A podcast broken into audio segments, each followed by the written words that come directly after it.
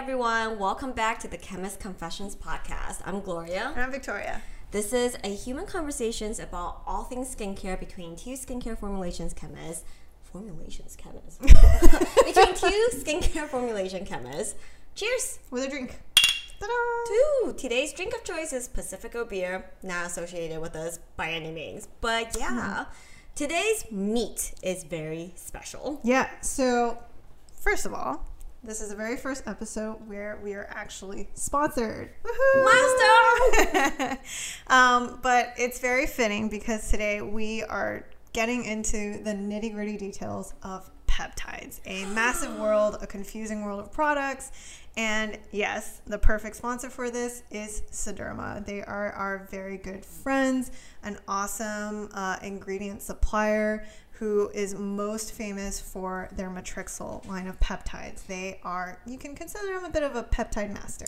Yeah, and you might wonder why we've never really talked about peptides on our podcast before. Yeah. And the reason is there is a lot of mystery under the hood, yeah. and there's a wide variety of peptides out there. Yeah. So, who better to hear from than the manufacturers themselves? Um, but before we get into the meat, it's time for some brand updates. Oh, yeah. And we've got a lot. Starting with, uh, remember that company we mentioned last week? Yeah. Uh, their name is Revela. Yes. Well, maybe not last week. At this point, it's probably like a couple right, weeks ago.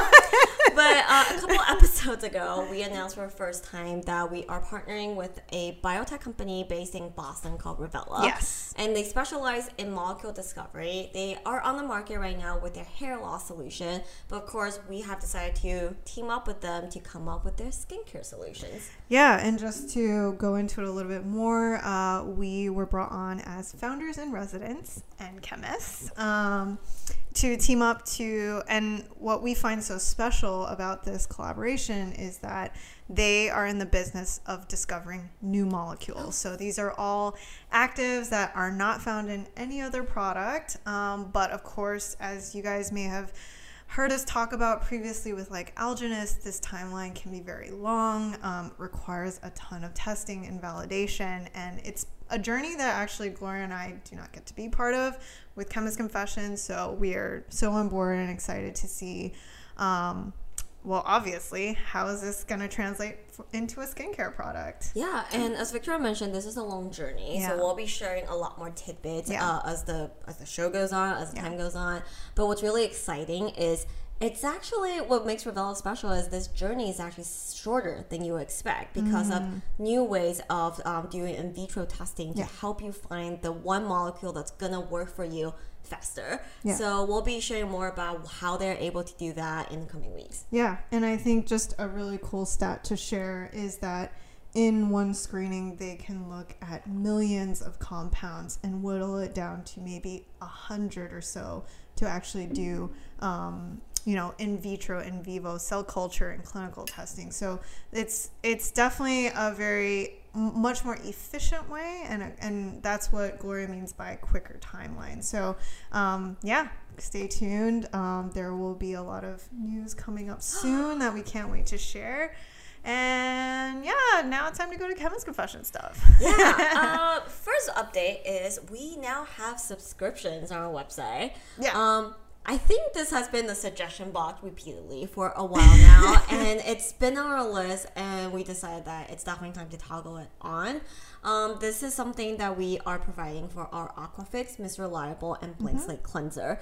Um, this these these three SKUs are our staples. You know, if you do nothing else for your skin, if you just want a bare bones routine to make sure your skin is healthy and hydrated, these are the three um, products that should probably be on repeat. Yeah. Uh, let's just say uh, we've heard the complaints about being tired of putting in your 15th order of Aquafix. yeah, we get it. Um, so um, if you subscribe, um, there will be a 10% discount off the regular price of, you know, for Aquafix and Miss Reliable being $38 and Blank Slate being 18 um, just as a thank you for letting it continue to be a staple in your routine. So, yeah, let us know how that goes. Um, and we also got holidays coming up. Yes, we, the two of us, have been working really hard. And by working really hard, sometimes the process is a little chaotic so chaotic. It comes from maybe one of us going, hey man, what are we doing for the holidays this year?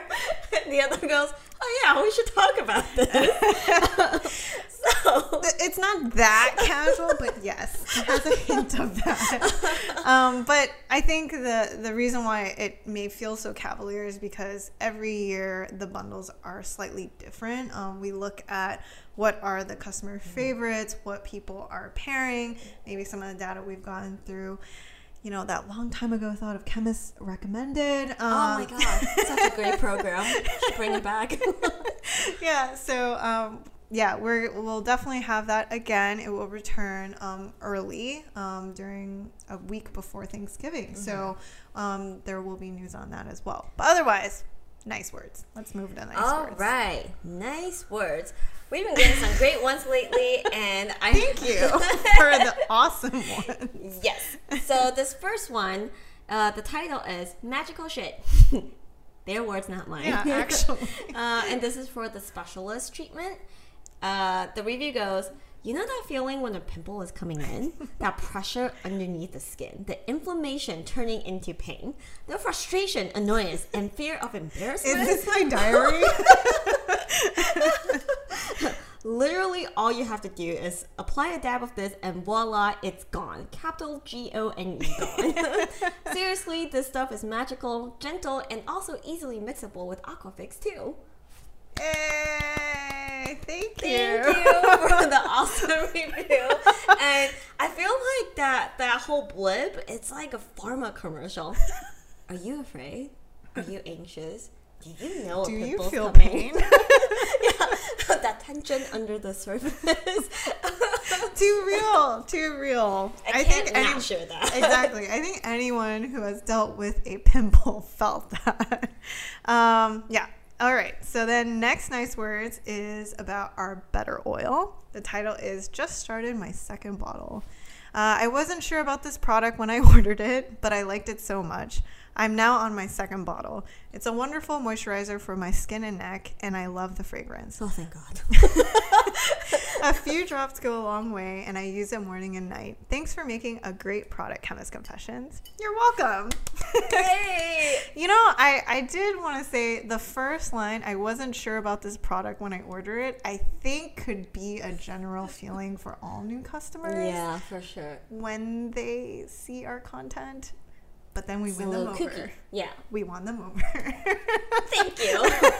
uh, and I also wanted to call out that on this review, she was very kind to share her routine. Yeah. Um, so she mentioned she used a spot corrector, the oil followed by the sunscreen in the morning, a cleanser, a prescription retinoid, eye cream, and then the oil in the evening.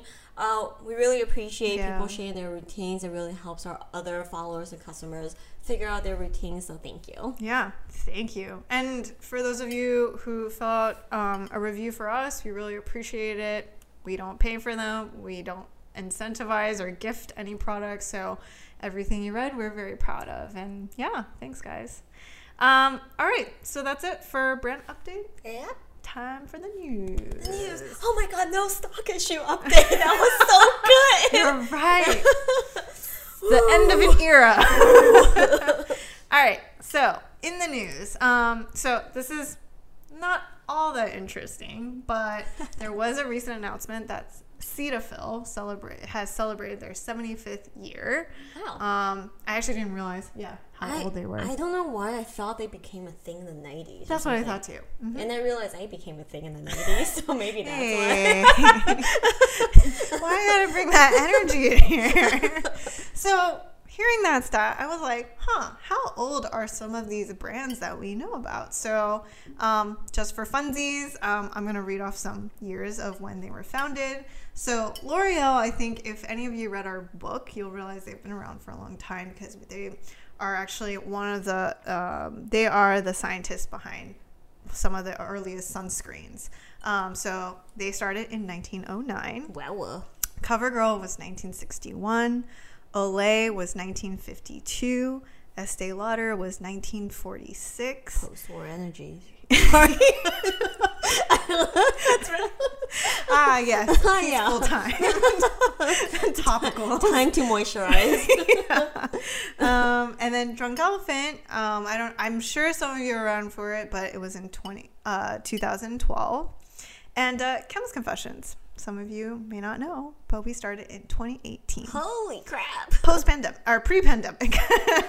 Feels like a bygone era. yeah, yeah. Um, so, anyways, uh, just I thought that was kind of neat. I didn't realize how just actually how historical some of these brands are. Um, I think when we were at L'Oreal, we didn't even know this. They have a book uh, in the? Congressional Library Oh, uh huh. um, on beauty, and it's actually yeah, it's like a really nice press piece. But yeah, I don't when know you what's hear about that, you're like, wow. yeah, I don't know what's in that book. no, but, none of us have been able to open it. It's just like in a box. I feel like if it's a book about beauty, there's something in there that's cancelable now. Right? hundred percent, and that's why no one can open the box and open the pages. Oh yeah, we have a book. It's uh, very legit. Let's not read it, shall we? Um, all right. Uh, in terms of other brand news, um, for those of you who might be using Merit makeup, they are going into skincare and will be launching a serum very soon. Um, we do not have the ingredient list, but they do have some call outs of ingredients that they will, or I guess, uh, claimed ingredients. So they will have 2% niacinamide. Yay. Four oh, types. no, it's, it's a tiny E. Four types of hyaluronic acid, a caffeine-rich cacao seed extract, I like I like I don't know. I don't know why, but nice. and uh, Japanese gold thread root, I don't know what that means. no one, no, your guess is as good as mine. Yep. Mm, Yep. okay. So, um, yeah, I think uh, we definitely have seen this more of like hybrid makeup concept where makeup's starting to become more, um, I guess, almost like target some skincare concerns or may have skincare actives. Um, and we've seen, you know, general lip care kind of swing into more makeup with tints and whatnot. So, yeah, we're starting to see this kind of mesh of mm-hmm. brands. I'm really curious how it goes because I find that sometimes when makeup brand go into skincare, there's a bit of skepticism. Mm. But I think I appreciate that they have two percent niacinamide. You'll hear us talk about how niacinamide is one Mm, that's I like that. overblown. Oh, the silver lining. I Oh, did. So good. So, and a lot of times people will ask, like, we'll say, like, you don't need that much niacinamide. 10% is really high. It's effective between two and five, and people will ask, will ask us, like, okay, where do I find low percentage niacinamide product? And we're like, so here you go. There's a two percent coming soon. Yep. awesome. That's a really good point. Um, all right. And in terms of other brand news and launches, how is your celebrity bingo card going, Gloria? I feel like I actually haven't looked at it in a long time. yeah. I am ashamed I'm not doing as well as I should, much like my fantasy team. I mean, we don't gotta go there. But Uh, there's like stuff that came out that I'm like, oh, of course you will have a skincare brand. yes. I, I will say I, I didn't see Brad Pitt doing this. I think that's that is uh, uh, yeah. For those of you who don't know, or you might have heard, Brad Pitt is now the face of a brand called Le Domaine. Um, Which people had a lot of visceral reactions to. the name, Brad Pitt, everything. the price tag, Oh, the the, marketing. Oh. Yeah, it ain't, and and we definitely saw the website go through a change very quickly. um, so all in all, um, yes. So we actually are gonna take a look at their serum, which is their most expensive product. It is three hundred and eighty-five dollars for thirty mil. Actually, I have a random question before we look at the ingredients. Yeah, yeah, go for it. What do you remember Brad Pitt as? Like, what movie, what role, like, sticks out in your mind? Glorious bastards. Me too. Me too. and his god awful Italian accent and Southern accent. Yes, and then the things that when he came on with skincare, I just can't unhear like I'm here to kill Nazis. it, doesn't, it doesn't make me want to buy skincare. And like, Arrivederci. Le Domaine, arrivederci. You're right. You're right. Mhm. Sorry. With that said, three hundred eighty-five dollars here. Le Domaine. so, Le Domaine is actually founded by two researchers, two French researchers. They are more in the genetics field. They're looking for things that uh, are responsible for causing um, any signs of aging, not just for skin, but our general body as well. Um, and so through that, they have found two compounds uh, in grapes. We are at grape stuff. We're at grape stuff again. All right. Yep, yep. So uh, we will say, um, based on the product and the early communication, um, they have done a consumer perception study. It seems like they've done the in vitro study um, in terms of validating the actual active. Um, but in terms of clinical, it's uh, it's a bit of a mystery.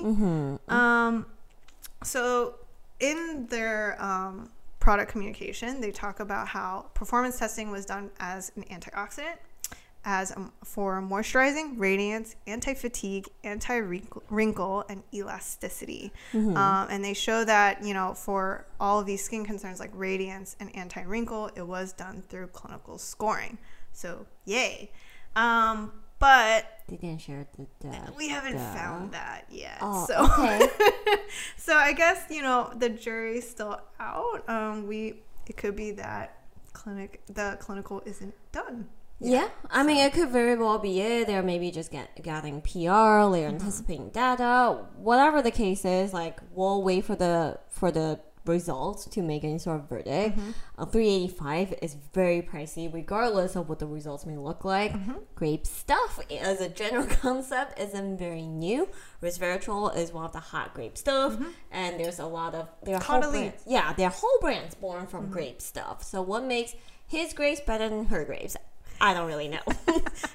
that sounds like an innuendo or something. It is not. I mean, grapes in the fruit sense. There's gonna be a clip cut out. what makes his grapes better than her grapes? Um, but yeah, we'll we'll keep our eyes peeled. I, I think this is the pricing. Maybe the research is very robust, but a lot of times it's just hard without a bench, right? Is this grape stuff better than other grape stuff, and is it better than other anti-aging things?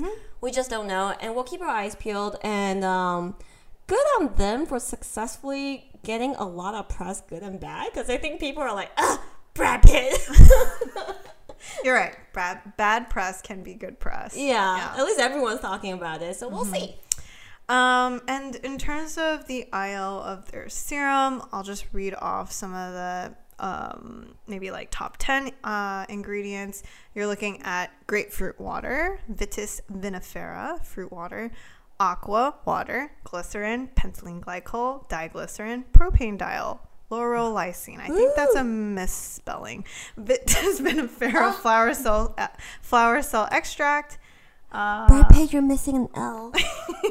Here's our Venmo account. for- And then Caesalpinia spinosa fruit Bless extract, Centella asiatica leaf extract, and Chondrus crispus extract. Very nice. Yeah, that's so you'll see in this serum there's a lot of plant stuff, and um, if you've heard of t- heard us talk about botanicals before, it's a mystery. So kind of like Laura's saying. We'll wait for the clinical um, to really know. They did share their consumer perception results. Um, however, we will say it's not like mind blowing consumer perception results just because those numbers are typically very high as is. For example, they like from first use, 84% find that skin is unified and the skin texture refined. How does one skin become unified? Like, what does that mean? They all high five each other. Like my left cheek clap with my right cheek, and they're like, "Hell yeah! Now you are, now you are one." Okay, That's also very sensual. I gotta stop talking. Le Domaine makes your cheeks clap. That's nice. Brad Pitt free marketing advice right here. Our Venmo account. Uh, another great claim is 82% find that the serum boosts the skin's energy. How does one feel like? Wait, is that an actual question? Uh, hello, sir. Uh, do you feel like your skin's energy is boosted? I don't know. Yes. It goes like they just slap it and then we're like, yeah. yeah. How about now? oh yeah, very boosted. uh, after 28 days of use, 94% say that their complexion is more luminous. So things like that is a little bit more common. 97% uh, says that their skin is smoother. That I can work with. That is a metric I understand.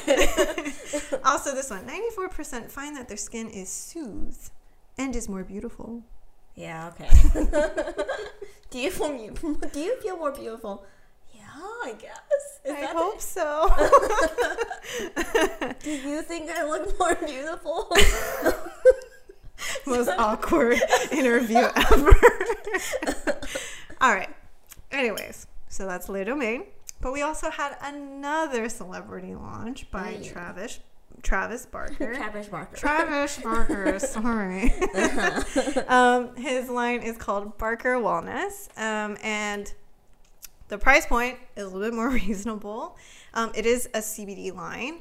Um, the for this cream that we're looking at, it's called the Pain Relief CBD cream for sixty dollars, and that is, I believe, for it says four hundred mgs, which already makes me feel like this is not labeled correctly. um, yeah, uh, I think in terms of the IL, we actually won't go through it too much because, and we'll show the IL here, it's in alphabetical order. this is what you shouldn't do in labeling. Sorry, I couldn't stop laughing when Charles showed it to me. I'm like, oh my god, the year is 2022, and here we are talking about alphabetical ingredient list. Travis, you have more money than this hire a chemist. Yeah. So we'll say that's definitely not a good sign. And if you see this kind of ingredient list on Amazon, it's a big red flag. So definitely um, look out for that. Um, we will say, uh, I guess, in terms of ingredient callouts, we see Bisabolol. We see in the second spot. That's so cool. How are they affording this? we do see isolated molecules, which mm-hmm. is cool. So yeah. they have cannabichromene, cannabigerol, canna, cannabigerol. I don't know.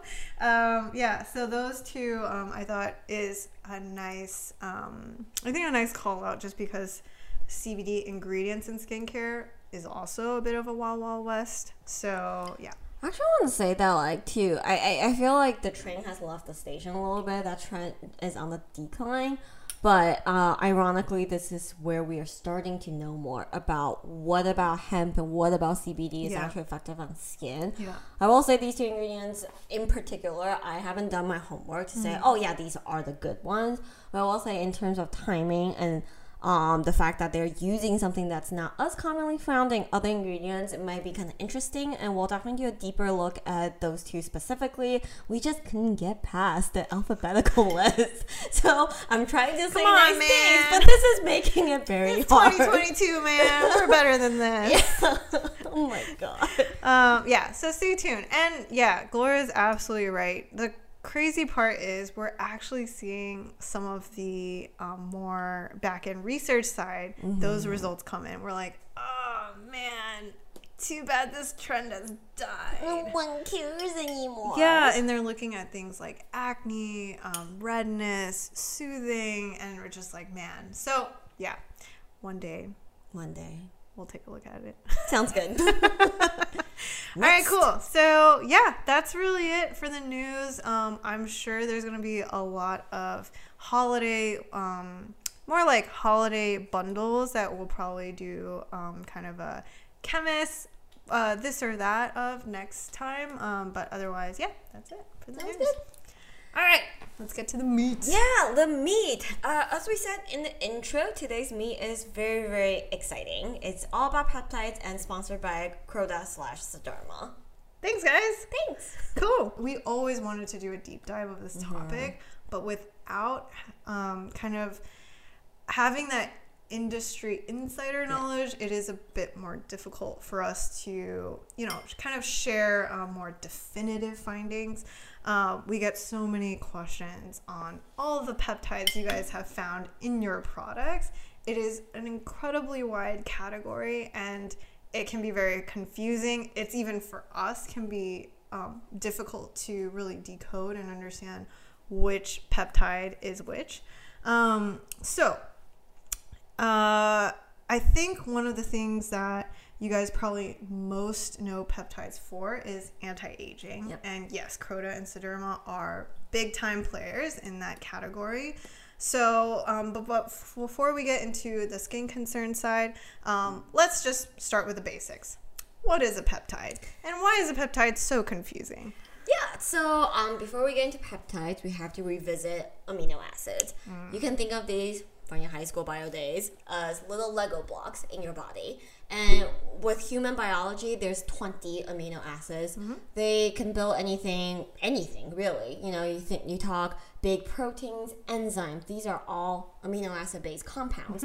And peptides is just a smaller form of that. Uh, it's made of about uh, 20 to 30 amino acids. Of course, it could be much smaller than that as well. Dipeptides are just two amino acids bound together. And if you think about it, you have 20 different blocks to build from it. You can build different lengths of it. You can build different, maybe one is branching off and you have a web of it, or you can be really big, really small. It, there's an infinite possibility for peptides out there. And that's why on the skincare side, you have a few that's magical and you have some that's completely useless. Right? um, and yeah, so if you think about the INCI names that you find on ingredient list, like tetrapeptide 1, tetra means 4. So you might find something that's like tetrapeptide 4. So you know there's 4 amino acids in your compound, but it doesn't tell you which 4 amino acids are there. Mm-hmm. There's 20 of them, and it can be any of them. And usually you'll see a number attached to it, mm-hmm. but that number is kind of like, it's not it doesn't specify, right? It's more like industry knowledge. You get registered. This is tetrapeptide one. Cool. And that's it. The nomenclature is really loose. So that's why we don't do decodes on peptides. It's very, very hard for us to talk about because even us, unless something gets called out as a trade name or we have this insider knowledge like we do today, it's really hard for us to look at an INCI name and go, this is the peptide you're using. Yep, exactly. So, you know, and knowing all of that, this is where, you know, don't worry. In Meat Part 2, we'll actually get into how to kind of apply some of this knowledge to actually shopping for a product. Um, but um, what better way and what better example to share in terms of um, just how specialized a peptide can be than talking about Sederma's matrikines. Um, so you're like, matri what? And so matrikines are just peptides. Um, they are peptides that are derived from the extra, uh, uh, extracellular matrix. Um, and you know what's funny is in terms of the study itself, people used to think the ECM, extracellular matrix, um, was just architecture. Um, it didn't really play a part. Um, and then they found out that um, it's actually highly involved in cell processes. And so, what Sederma, the technology they use, is using peptides that are derived from the ECM in terms of so that it can have better signaling. And in terms of signaling, why this is important is because then you set off a lot of good, helpful cascades um, for a lot of important cell processes. Still with me? All in all, all um, what you should be hearing is uh, peptides that help kick off helpful things in your skin, right? So that would probably be the most basic way of thinking. Hello. FDA! Hello, we have people here making drug Stay with me. FDA, close your ears for a moment. but the cool thing is, because of that, um, from this technology, um, they were able to create a lot of incredibly helpful peptides. And the thing is, um, in terms of peptides, and what Gloria was kind of touching on before, is when you build all these different combinations, uh, actually a majority of them are, Are duds. Yeah. um, and so why we like Sederma so much is that um, yes, the in concept with all of the cell signaling, it sounds nice in theory, and you'll hear about all of this. We we hear so many so many of these like mechanism stories of all sorts of actives, but we do really appreciate the validation side of all of it. Um, so. Uh, as far as Sederma goes, their matrikines, um, why they find this peptide to be so important is that it can help promote things like tissue repair, wound healing, stimulates macromolecule synthesis, and yes, it's everything that FDA would absolutely hate to see on a package. Honestly, guys, this is why being on more upstream research is kind of exciting. Um, because you get to just look at it very, very zoomed in. Yes. At the molecular level to see what it does. And of course, like it is on them to validate if it does work topically or not. And then it's up to brand owners like us to, hmm, how do we translate it? Yes, exactly. Um, and so, yes, I I think just to kind of go into you know the claim side a little bit, um, these are all things and anything that involves um, cell signaling. Just talking about cells in general, you will never hear about on a product, and you should not hear about it um, in terms of product labeling because the FDA thinks that sounds like a drug. So, um, but all in all, uh, we do. I think probably one of the most famous ma- matrikines, or matrikines that uh, Sederma is well known for is Matrixyl. And you may think that it's just Matrixyl 3000. They actually have many in the Matrixyl family um, that actually Gloria is going to uh, do a little deep dive in. But we're not going to spend too much on Matrixyl 3000 because here are all the links. blog. Yeah, there are all the links that you can check out on just that specific peptide blend. Um, Yeah, um, before we dive into the different um, peptides that can be found in uh, Sederma's portfolio, and I didn't want to add that because matrikines they target a pathway, FDA look away, um, that means they can actually be built for very different things. So you might think of um, peptides as anti-aging, but there's a lot more to it.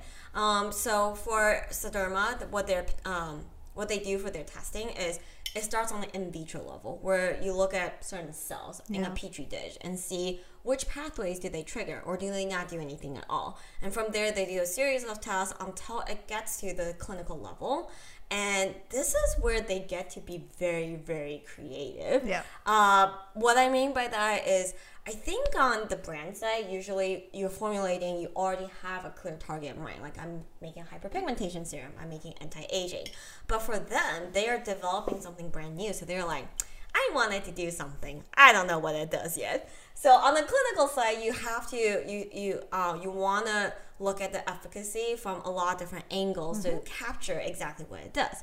For example, um, one of the matrixyl family uh, compounds is called matrixyl sin six. Um, that's one of the sister products that came a little bit after the original matrixyl. And in the in their clinical studies, Sederma actually did uh, a 3D imaging of um, people, real human subjects, wrinkle area at the forehead and also at the eye area. So that way, and we'll show the pictures here. That way, they can use a computer program to calculate mathematically exactly how much the wrinkle depth has decreased over the time of the clinical. So that's one of the studies that they do. The other thing too is you have to understand mapping things measurements can be very difficult to gauge by the human eye. Yeah. And so by doing some of this like almost like visualizing, it also helps make a better case of the improvement. And you know, I think one of the things to keep in mind is why we always harp on clinical measurements or clinical grading is because those percentages can be a lot more realistic of the improvements. Remember how we were talking about Le Domaine and their um, consumer perception? You heard numbers like 98%, right? You're, you don't hear that in a lot of the clinical testing. You're going to hear numbers like 15%, you know, 30%. percent And that's actually a significant improvement. So, just kind of like why, you know, how we kind of prioritize some of um, this validation that we all, you know, the suppliers are doing. Um, yeah. Uh, another one we another test that is really cool and also why we put it in our double play is uh, haloxyl. Um, so one of the studies they did was to basically um, they did an image analysis of the dark circle area and they were able to measure the pigment color so this is red blue green and uh, yellow. And through that was able to map kind of the decrease of red and blue pigmentation um, through their 56 day journey of using 2% haloxyl um, those kind of tests are very cool and it's very creative compared to probably some of the clinical testing you might hear um, with products like um, 56% reduction in fine lines and wrinkles. and in feelings. yeah, and we'll put a picture here. It's really cool Yeah. Mm-hmm. because they did a half phase study where one side was placebo and one was with haloxyl. And you can visually see the placebo side as the darker side. So this is the type of study that we, as people who are buying raw materials, love to see. yeah, and drool over and want to use. Yep. Um, another very cool one that you guys probably don't think of is the lip area. Yeah, uh, they have an ingredient called Volulip, and this is again goes back to our whole thing about how peptides are actually incredibly diverse, and by targeting different signaling pathways, you can get it to do different things that you want it to do. Um, so Volulip, as the name suggests, Sederma's marketing team is very very direct. um, is they want to create something that kind of stimulates the lip area and make it look more plump. Which, to be fair, almost it always sounds like foo foo stuff. Like it just smells. It just doesn't seem very legit. Yes, and it always like goes back to the story of some sort of like lip plumper or like irritation, so it looks more plump. Um, but in Sederma study, they looked at 29 female panelists, twice daily application with 1% Volulip, and they were uh, uh, they were able to do the same 3D imaging to show more volume coming through the lips, and the lines become less defined because of the plumpness. And they also measure lip moisturization, so just kind of tackling it at different angles. Um, so yeah, it's pretty cool. I actually can't even think of a brand that's done a lip clinical. Have you? That's a great question, Victoria. Uh, So, any uh, lip care brands out there looking for inspo? I think it must be really hard. is very hard. Because I remember. Very expensive. yeah, yeah. I remember um, SkinCeutical has a lip AOX formula. I don't remember what's in it, but I just remember that they because it's SkinCeuticals, they did went through like the issue of testing it, but it just at that time I just remember there's like um, they were going through testing and they tried the formula and I was like I don't like the formula. so it's really hard to like make an ingredient big validate for lip work for lip like formulas and make sure that it all uh, it feels good at the end of the day it's a very mysterious subject Also, Gloria is uh, hinting on uh, subject compliancy when you, going through some of these studies. Um, it can vary. Um, I don't know about you, but consistency of putting on a lip balm, I'm definitely not one of those. So, you know, if you think about like even moments like that, that can impact the study. Yeah. Um, so, i yeah, just- range between applying eight times a day to zero so yeah compliancy is not great Yeah. Another category that you haven't thought about is actually soothers. And you may be wondering, why do I need a peptide in the soothing category? But the right peptide can actually be quite effective. Yeah, if you think about if you think about it again, it goes back to peptides being able to target more specific pathways. So when we're talking about extract soothers, usually it's they notice that they're doing something, and then they try to apply it, find the right uh, right concentration, Yeah. maybe narrow it down to the right compound. But from a peptide perspective, you can hone in on certain mechanism right away. Yeah. And, you know, typically in terms of, you know, looking at, you know, soothers and treating sensitive skin, this can actually be quite difficult. And this is where you have to get a little bit creative. I mean, typically what they'll do is they'll try to cause uh, irritation in the skin through using like a lactic acid patch or something. That way um, you can be able to treat it and get some sort of result. Um, but again, actually screening for sensitive skin can be very difficult um, if you think about um, a user in terms of grading sensi- sensitive skin that's also very challenging and complex um, so suppliers do have to get a little creative here Yeah, so what Sederma have opted to do is a sensorial sensitivity test. They broke it down to two segments, which is the touch sensitivity and thermosensitivity. What that means, to break it all down, is um, you have subjects touching different surfaces, like sand, really, uh, really coarse sandpaper. The subjects touch uh, a warm to hot surface, Yeah. uh, and then afterwards they apply a cream that has the Calmosensine in it. Wait a little bit and repeat the same test. And all this is blinded, and then they have found that after applying this cream, they become less sensitive to these um uh, this, these unpleasant textures, and generally you become more tolerant. So after you use the cream, they have found the subjects perceive these um, these unpleasantries Yeah. a lot less than with the, uh, than without the cream. So this is why Calmosensine is considered a great soother. Yeah. Um, and so again, like one of you know, we really appreciate that Sederma opened their doors, allowed to peek behind the curtain, um, just to see all of the work that it takes. Um, we only share a small window, the glamorous window of how these peptides can work for our skin, can be beneficial. They actually look at categories like even in terms of hair density, you're talking about cellulite, there's all these other skin concerns and general beauty and wellness concerns that they look at.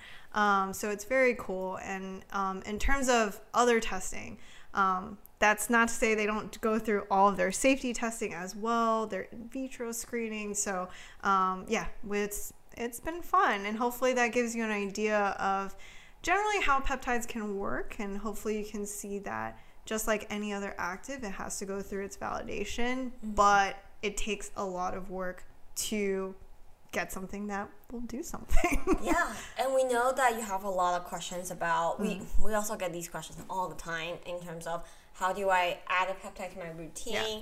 I've heard that peptides can be mixed with my other Mm, actives. yep. Is it true? so many times. we also got around to asking Sederma all these questions. Mm-hmm. Um, now, note that, it, of course, it goes back to what we said before peptides are complex.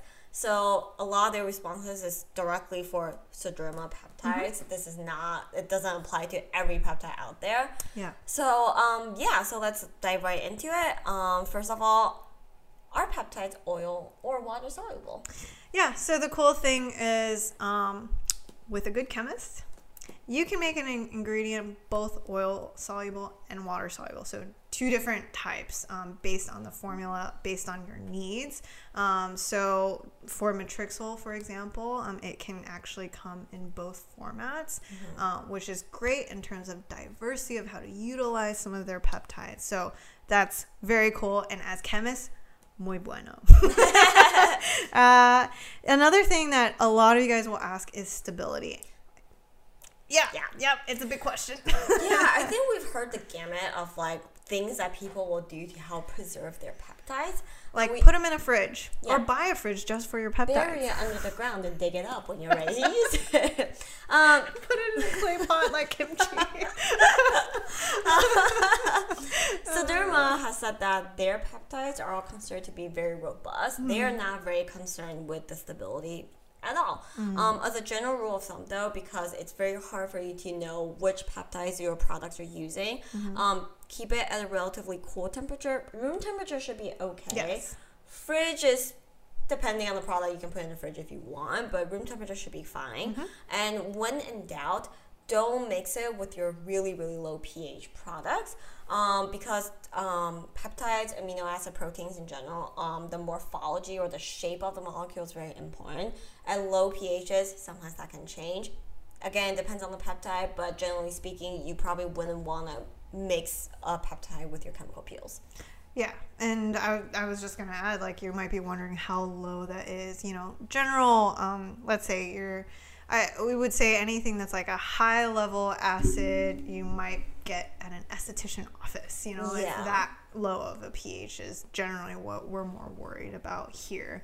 Um, the cool thing is, Sederma has confirmed that if you are using any of their matrixyl peptides, that they actually they are compatible with acids, vitamin C, retinol, your AHAs. So that's some great peace of mind. But again, it just to showcase how it depends on the peptide, which is kind of helpful.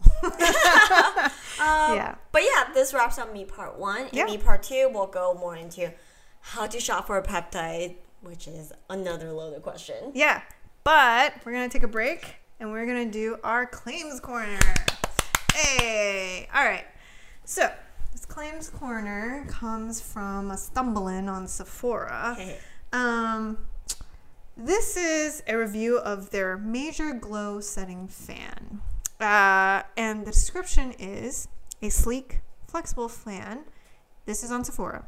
A sleek, flexible fan in metallic rose gold designed by Patrick to help target your major glow highlighting mist application. Uh-huh. If you just read it, I feel like you're still not quite sure what it is. Um, but it goes on. What else you need to know? This new makeup kit essential can also be used to accelerate the dry time of your liquid products liner, setting mist, nail polish, lash glue, or just to keep you cool day or night. Uh huh. Unfold the fan and use it to block the areas of face and body that you don't want product to hit when applying the Major Glow Highlighting Mist. We'll put a picture of the product here, and yes, it It's a a, Lego fan. folding fan. Uh, uh, interesting. And uh, even more interesting, you can get this lovely fan at $28 a pop. uh, Um, you might be wondering, well, if I can do that, can't I use a piece of A4 paper to do the same thing? And why, yes, yes, you can. Um, I think there is a tutorial where he uses the fan to kind of like block off to get kind of the cat eye eyeshadow and kind of the contouring and whatnot. Um, and so with that, uh, yes, you could use anything. You could use your HelloFresh advertising card that you might get in the mail. You could use a book. You could use your laptop. You could use anything. I'm gonna say I'm more in the blue apron. That's okay too. Good enough for me. Sky's your limit. You can use your pet's chewy birthday card to do your eyeliner setting. Um, yeah, so I was just generally very surprised that this is inventory at Sephora and just wanted to share um, some frugal DIYs of a replacement should you feel the need to purchase this fan. You know what? I think skincare decoded. also, fans a okay. And $3 cheaper. Oh my God. The weight of knowledge is only three dollars cheaper. um, yeah, and this led me down a very weird rabbit hole where I wanted to know what fans can I get for cheaper. And that's right. This is my Amazon search history. Oh my Um, God, I- Amazon Prime Day is gonna be so confused. But you're looking for what? you can get 12 beautifully decorated 12, folding 12 fans fans. for $18. um, you can get two cat uh, folding fans, which are adorable, um, for $10. I want that. Yep, it comes with a baggie too. um, you can get this uh, fan with wheels, an electronic fan with with fan with feetsies, um, to put on your desk and stay cool for eight I'm bucks. disappointed that Feetsies doesn't have shoesies. No. Uh, you can even get a bladeless desk fan, which was amazing for thirteen dollars. Um, on top of that, you can get a fan watch. you can get one on each hand. as you're doing your makeup. Uh huh. Um, for thirteen dollars, uh, it's USB rechargeable. Uh, you can get an Apple fan for your desk uh, for thirteen dollars, and there's a coupon on it, just so you know, for five percent off.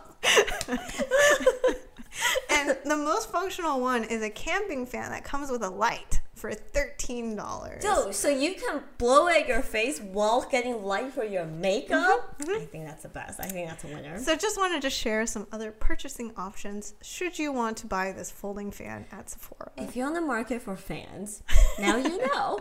By the way, the bladeless fan thing, I just really want to like make a video spraying it from the other side of the fan. But oh my god, guys, look at me, new TikTok trend.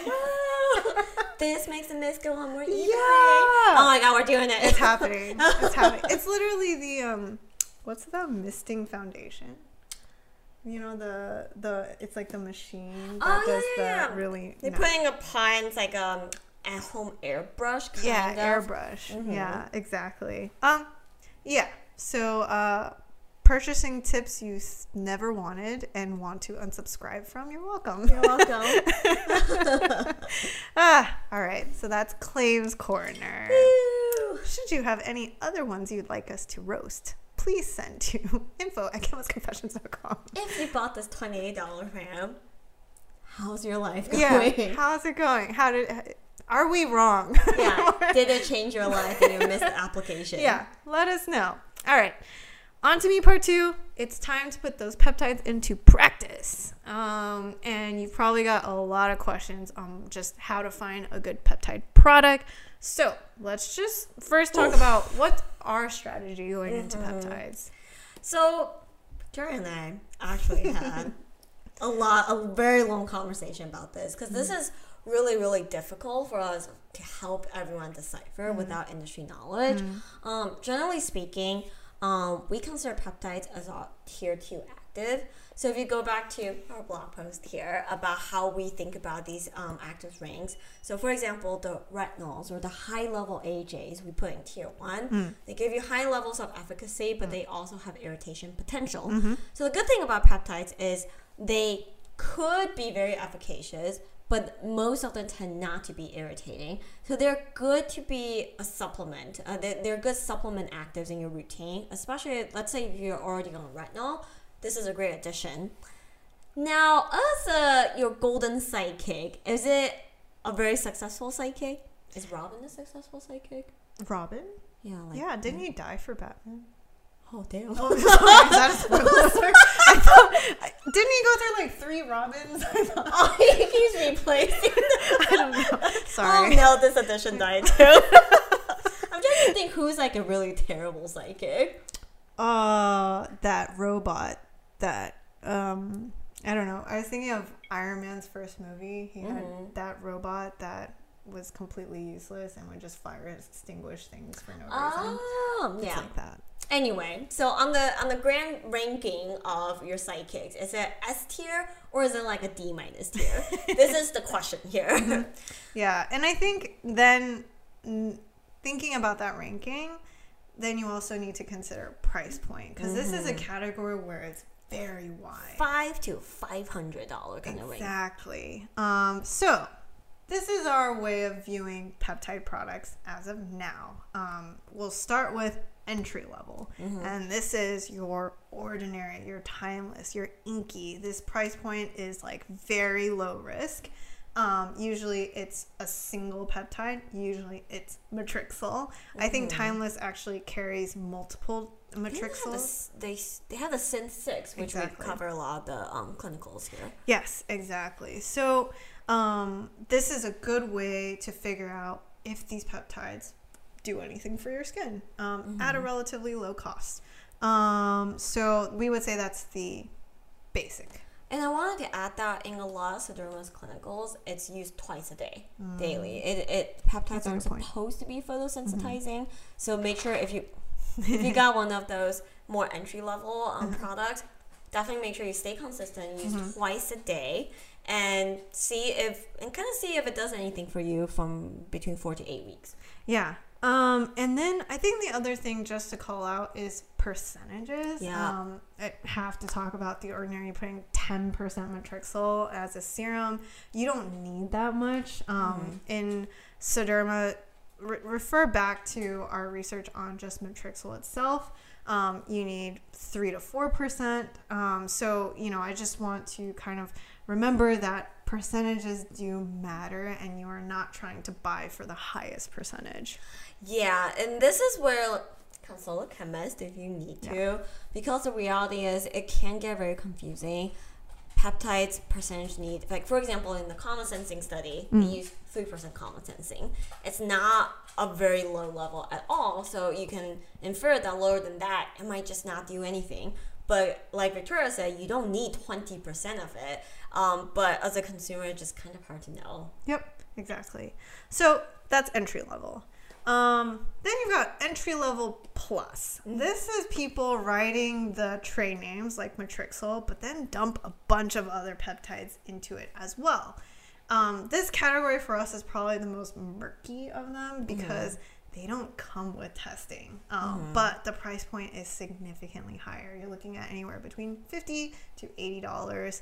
Um, if you look at things like Medik8 or Paula's Choice Peptide Booster, um, I think the Medik8 liquid peptides they talk about a thirty percent peptide complex. No idea what that means. yeah, it's not well explained, and we should add that like this is where training matters because peptides are not ingredients you need a high amount of. Usually, the actual peptide percentage itself is quite low. What you formulate with is are these blends that you buy from the suppliers that say two percent matrixyl or five percent matrixyl, whatever the case is. But then when you say thirty percent complex, even us as chemists, like, okay, what does that mean? Does that mean like all the trade names of all the whatever added together is Yeah. thirty percent, or thirty percent of what exactly? Yeah. So, and that's why it's it's generally hard for us to say is it worth the investment? We're kind of just like, mm, yeah, feels like a bit of a wild card. You know, I think the general thought is, well, if Matrixyl will work, then I can get more for my money. But you don't know what that more is. Remember, we don't know if all peptides are helpful, and a lot of them aren't. I have a little pet peeve Yeah. thing. I think people who put um, their peptide blends with a lot of single amino acids. Sometimes you'll see like Mm-hmm. Yes. Mm-hmm. lysine, perlysine, blah blah blah blah blah, histidine, blah, blah, da. I tend to have less faith in those products. I always feel like those are ingredient-less boosters. Yep. And amino acids themselves tend to just be kind of hydrators. Like they're not supposed to be the signalers. They're just a single amino acid. So to use as a pad, I tend to be a little bit more skeptical. Yep, I agree. Um, moving on, you've got the next tier of products which do maybe only a consumer perception. Um, so remember how we were talking about Le Domaine and their results. Um, so a good example, another good example of this is Youth to the People's multi-peptide cactus oasis serum. Um, they did a consumer perception where again the general results are 95% said skin feels less dry after one use. Woo! Use a lotion. Okay, okay, let's try another one. Oh, okay, Ninety-eight percent said skin looks and feels more hydrated after one week. Woo! Dang it. Okay. All right, I'm gonna look for another one. but anyway, so that's a next level of like gives you maybe that slight indication of how people reviewed it and measured it and their measured response. Um, okay, so that's next tier. And we got one more tier above. This is consumer perception plus research. Um, and so a good example of this is Estee Lauder's Timeless Serum Advanced Night Repair. Um, if you take a look at some of their claims, they talk about how after one time use, skin looks radiant and pumped with hydration all the way through till morning. So you got that overnight hydration claim. You get eight hour antioxidant power, and you might be wondering what that means, but this is something that they've actually patented. The theory is that it's to extend their patent of their complex. Um, uh, they actually looked at 72 hour hydration. They have also claimed strengthened skin barrier in just four hours. So this is after one use. They even have three weeks results where 88% of women said skin looked more youthful. Um, and then a very generic lines and wrinkles appear reduced. Of course it is. of course they do. Uh, and then after one bottle of uh, use, skin feels firmer. 89% of women agreed, I guess. Okay. A- uh, skin looks healthy, has a new bounce. Uh, plus, over time, pores look diminished. Um, so, this is one of those where it's a historical formula, um, it's continuously patented. Um, we get a little bit of a gauge of general um, clinical measurement in terms of hydration and a consumer perception. Um, so I guess Gloria, how do you feel about this kind of like mixed bag of claims? I mean, honestly, I think this is where it turns into a bit of a religion. I think it's kind of a mixed feeling for me. I feel like this historical formula has been through a time where clinical study maybe isn't as well even understood as it is today because mm-hmm. you know you don't have social media or the internet to really like tell you all these things Yep. so maybe it got away with some a certain level of scrutiny for a long time. But the fact that the company continues to invest in patenting, uh, patenting it and protecting the the blends, it makes me feel like there's something there because once a patent expires, usually it's really tough to like get it to be renewed. Yep. Um, so I'm kind of like, well, if you do, yeah, give it a full bottle. Um, again, it still goes back to if you have the budget to trial something like this. I don't think based on the data, it's you're 100% wasting your money. I wouldn't say that at all. Um, but definitely, if you want to invest the time and uh, time into this, make sure you're consistent with it. Finish a full bottle, and then make your judgment call. And amazing. yep, yep, totally agree. Um, so totally agree. So let's move on to the best category, actual clinical testing. And so obviously, we have to share probably the gold standard is SkinCeuticals. And we'll even talk about a category that is not anti aging. It is in the soothing section with their phytocorrective mask. Yep. This is actually one of my one of the products I will still spend my own money on Yeah. Fact, I, I witness. Yes. She, she still has a green jar. Yes. Um, it is that green masking a jar thing. And they did a lot of interesting tests there. I think you can still see on their website. They have like a, a heat map of your face. It's supposed to be instantly soothing. Um, it has a uh, it is a blend of various active. It has a botanical blend, but also the soothing peptides. Um, and the claims are 20% reduction in visual redness, and this comes from the image mapping that I just mentioned. 47% um, reduction in discomfort immediately past use, and a 5 degrees Fahrenheit average reduction in skin surface temperature. And what does that mean? It means that they looked at the skin's heat, general heat map of the skin after application to see that reduction. And usually, with general heat, um, kind of is can be an indicator of inflammation. So it's kind of a cool, just general cool stat, um, and also an added cost. yeah. Uh, so it, it's something that to me I think is worth money. I have two cats. I have cat allergies, so once in a while my skin will freak out, and it, it just needs something more immediate. For the most part, I'm able to like keep it calm most of the time, but once in a while I have a flare up, and this does help. And I do want to add a personal anecdote here that if you have very sensitive skin and hearing this, you're like, all right, that sounds like the product for me. I'm gonna run out and get this. Know that when I, um, for me personally, when I'm extra sensitized, if I'm having one of those flare up, immediately after putting it on, it stings. Which sounds counterintuitive. You're like, "But wait, wait, wait, yeah, wait." yeah. Just so you know, so you don't come back and be like, Gloria, this sucks. like, you told me it's soothing, but it burns. It's the initial wave, so there you go. Yeah, good anecdote. um, another kind of great one that I think I just kind of want to call out just because of the product communication is SkinMedica's Lytera. And you may be like, wait, that's not a true peptide product. You're right. Um, in fact, a lot of peptide products are pro- are blends of actives and they're not going to be pure peptides. Um, but Lytera does have a tetrapeptide 30 in there. Um, I did want to call it out just because um, we've seen Lytera for many years and Many iterations, I feel like. Yes, and um, they have a lot of um, general. Uh, they do clinical testing. We've seen those results, but if you go on their product page, you'll notice that a lot of those like percentage um, claims are now replaced by before and afters. So it got me wondering: Is it now the time where clinical numbers are getting less value and people just care about before and after pictures? Because I find that to be kind of dangerous. I mean, I think this is tough, right? I can Yeah. understand like if people are looking at a lot of numbers and it just becomes confusing. Right? Say, oh, this one says thirty percent. It's very rare for someone to sit down and say, I am looking for a Lytera competitor. So mm-hmm. I'm gonna sit down and say Lytera has thirty percent improvement and whatever else has 25 whatever right it's it's not people don't usually do that so after a while i can understand when the numbers make you go a little cross-eyed.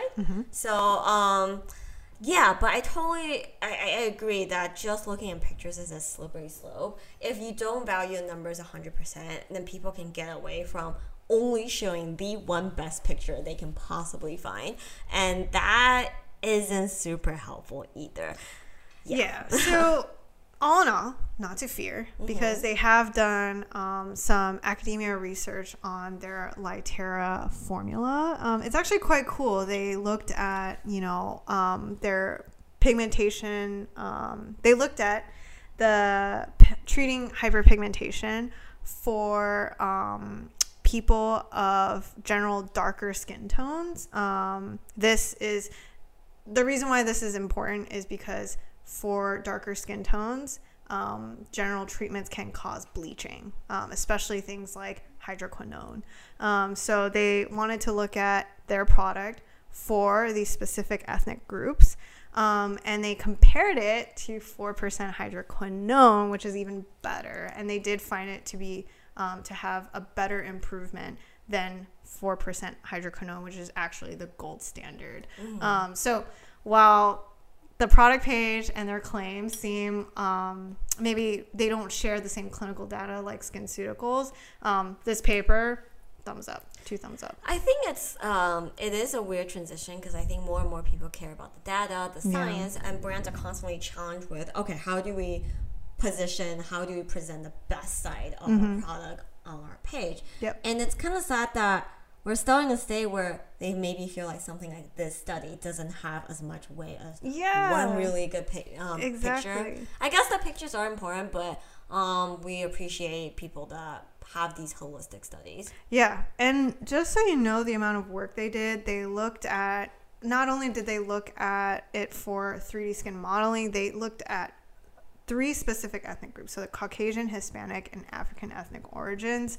Um, they had them test it for 12 weeks. Um, so they did a full blown um, analysis. And so I think it's just um, good to kind of keep in mind and to make sure we give them the credit it deserves. Um, yeah. Yeah. So um, to sum up this really long shopping for a peptide section was like one, look for familiar trade names, look for percentages.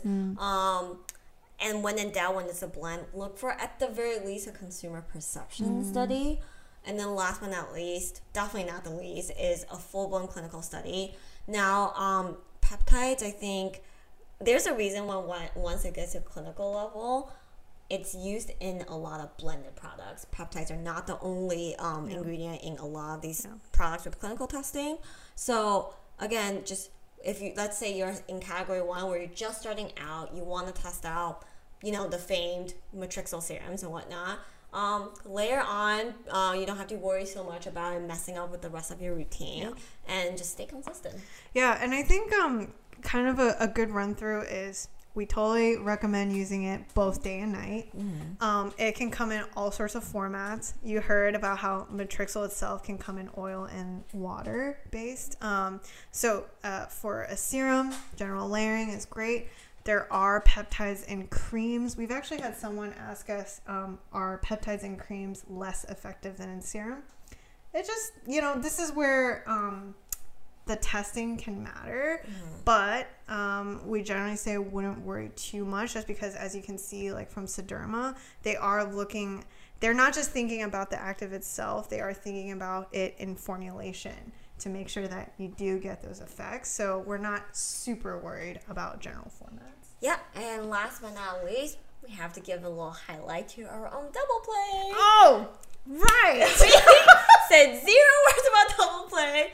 So our double play is in the category of combining a tested and proven peptide blend, the Haloxyl. Yeah. Uh, we use Haloxyl at 2% in, uh, in double play, Yeah. and it is used in combination with 0.3% retinol. Yeah. Um, so those two combined can kind of tackle both dark circles and um, fine lines and other aging around the eye holistically. But yeah, we are very proud of that formula. Um, it's just because that we were able to make a retinol, an efficacious retinol um, that can also be used for the eye area. It's a lightweight gel cream. Um, we could not be more proud of it. And just like we gushed about Haloxyl's cool testing, we definitely wanted to be able to tackle um, the dark circle skin concern. So, yay! Oh, that was a chunky Yeah, but thanks to Sederma for sponsoring the meet, Mm-hmm. um, for allowing us to ask really annoying, nerdy questions. Um, I think the messaging went all the way to France and back. back and then back to France and then back again. So it was awesome. Um, but yeah, stay tuned for um, more of the kind of deep dive that we um, had with Sederma. cool. It's finally time to break, break, break it up. Break, break, break it up. Break, break, break it up. Break, break, break it up. All right, it's been a day, so the animal corner will be pretty brief today. Uh, we are talking about the red-lipped batfish. We are back to the ocean world. The what? yeah, so um, I'm actually gonna share a, a link to one of our favorite YouTube animal channels, Ze Frank. Ah. I interestingly I didn't find him there because I find that like if we rely on him, I'll just keep talking about the same stuff that he does. Ostrich. uh, yes, so I actually found the red lip batfish before I found out that Ze Frank also did a picture, uh, a video on batfishies in general. So batfish is uh, actually a common name that's used across a couple different, very different um, species. But the one I'm talking about is the type that walks on the ocean floor. Their It has fins, feetsies. their fins are feet. Yeah they have feetsies and they they can swim but when they swim they look like they have to like wiggle their butt at full force so it's like this because they don't do it very well so those like dorsal fins That are actually kind of crawling along the ground Oh my goodness. Yes, um, which also means that they are really good at camouflages. So different species of um, of batfish are um, they actually have very different coloring, so they can kind of fit into their environment. Um, they can go from shallow to semi deep parts of the ocean. Um, the red lip species in particular, there's there's some um, some seventy some odd versions of these um, these batfish. Um, the red lip variety is only found in the Galapagos. Oh. I, of course, like I'll put the picture up. They straight up have like these luscious puckers. they look like But they I- look so unhappy. they look miserable, but they have fabulous lips. They do have fabulous lips. I had to look into like they just hit the filler. yeah, oh yeah, oh yeah. They're very irritated and could probably use some soothers. they didn't know Volulip was an option. yeah, um, so it's really funny because of course I had to look into why their lips are red, and I was fully expecting something more insightful, like oh, you know, like like the uh, flamingos, like it's their diet or it's whatever, it's for scaring off prey. And I just found this one really loose line that's like some have said that it might be used to attract mates, but I'm like, I think you're applying human values to a fish. mm-hmm, mm-hmm. Yeah. Uh, and something else that I think is really hilarious about these fish is they're anglerfish. Well, angler, anglerfish is a whole category I think is hilarious. They're just fish that fish other fish. so they have all anglerfishes have a little bait and they attract their prey based on different mechanisms. Okay. And the fun one, the fun thing about batfish is it's hidden. So it's usually retracted, and when they want to fish, it kind of comes out. Oh my god. They also have quite a nose on them. Oh yeah, they're funky looking, and They- their side view is really. This is classic surgery gone wrong. Oh yeah, I mean, I feel like, yeah, if you believe the some sort of creator, the creator was drunk when making this one. And Ze Frank had a great line that says, "Oh, there's about seventy species of batfish," and quoting him, he says, "They all look a little bit like the bottom half of a kangaroo." It's true. yeah. Because of the nose. Yes. so we'll have the pictures up here, complete with the little fish hook that it comes with. And that's it. The red lip batfish. Another funky looking one. Aw, looks that only a mother could love. cool. So let's wrap this up with some Q&A. Q and A. All right. So we got some pretty good questions lately, thanks to Ava, who has been polling the community. Um, so we're gonna start off with the first question. Do you believe in skin cycling? By definition, we had to ask just to make sure. It means you use one active for a couple days and cycle to the next active for maybe a following couple of days. And you're generally on this like cyclical routine, um, more in like a week, one week period of time. I would say yes and no. Mm-hmm. I mean, I think generally speaking, sometimes when we give skincare advice, it does follow that mm-hmm. logic. For example, 100%. you switch off on tretinoid nights or retino- mm-hmm. retinoids nights, so you don't use it every night. Or if you use a higher level exfoliant, you only need to do it once a week. Uh, where we kind of get a little um, where we get a little worried about making these suggestions is people sometimes can make it really complicated. Yes. And that means by week three, you're probably forgetting what you are, what you want to do on Wednesday. Yep. Or it becomes so granular that lower level actives that should be used more frequently than every other day, you end up using once a week. Yep. So you don't want to get to a point where it's so divided, so chopped up that all the active is on some sort of like once a week um, cycle. Once every two crazy. weeks. Yeah. Yeah. And just to remind you guys, you know, the data that we talk about, especially for the even the big four like retinol, they're using this consistently every day for at least four weeks. So Yeah. you want to think about, you know, frequency and, you know, general results. Um, skin cycling makes sense to us in terms of managing more like onboarding of new actives, but you definitely want to get to a consistent routine to Yeah. really know and tackle those like very stubborn skin concerns. So totally agree with you. Yeah. All right, question two. I've been on tretinoin for 14 months and still deal with breakouts. Should I switch to adapalene? And we're gonna ask our in-house acne guru Victoria. Um, I got a lot of questions for you. Whoever Mm-hmm. asked this.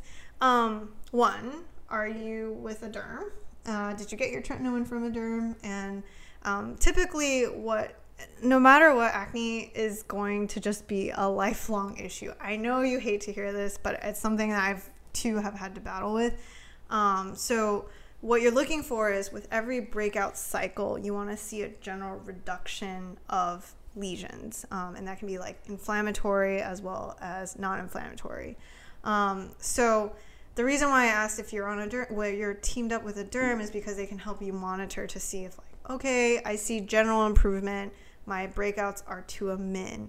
Can it be completely cured? That's really hard to do topically without added either added even oral um, depending on the situation of your acne breakouts and even things like accutane. Um, uh, so i just i think it's like really hard for us to say. Um, we will say if you're on tretinoin we would not recommend switching to adapalene because that's actually considered a more um, I consider more milder, yeah, retinoid, um, and generally can be less effective pending the concentration.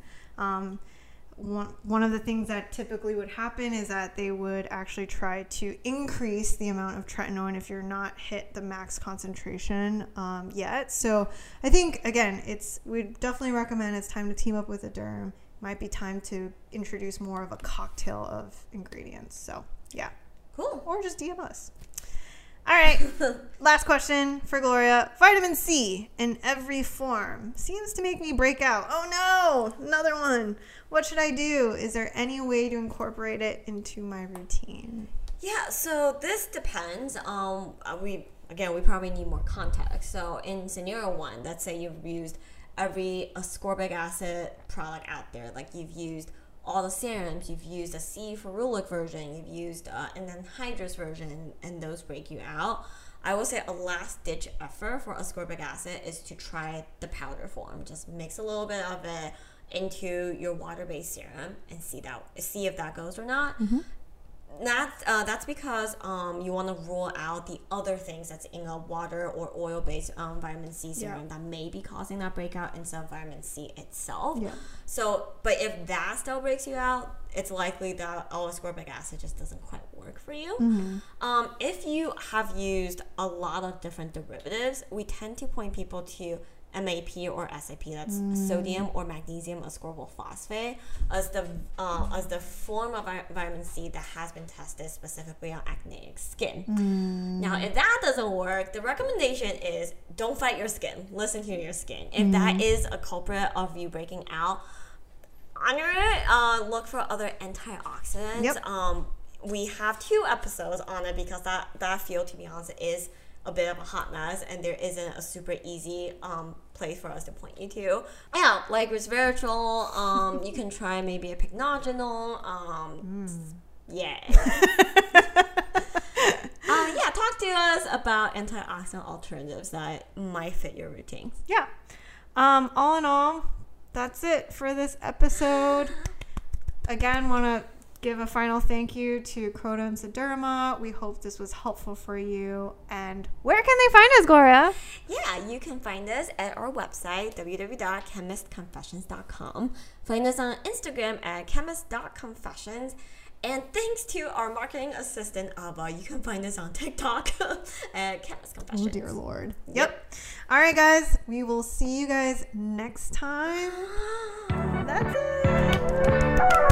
it.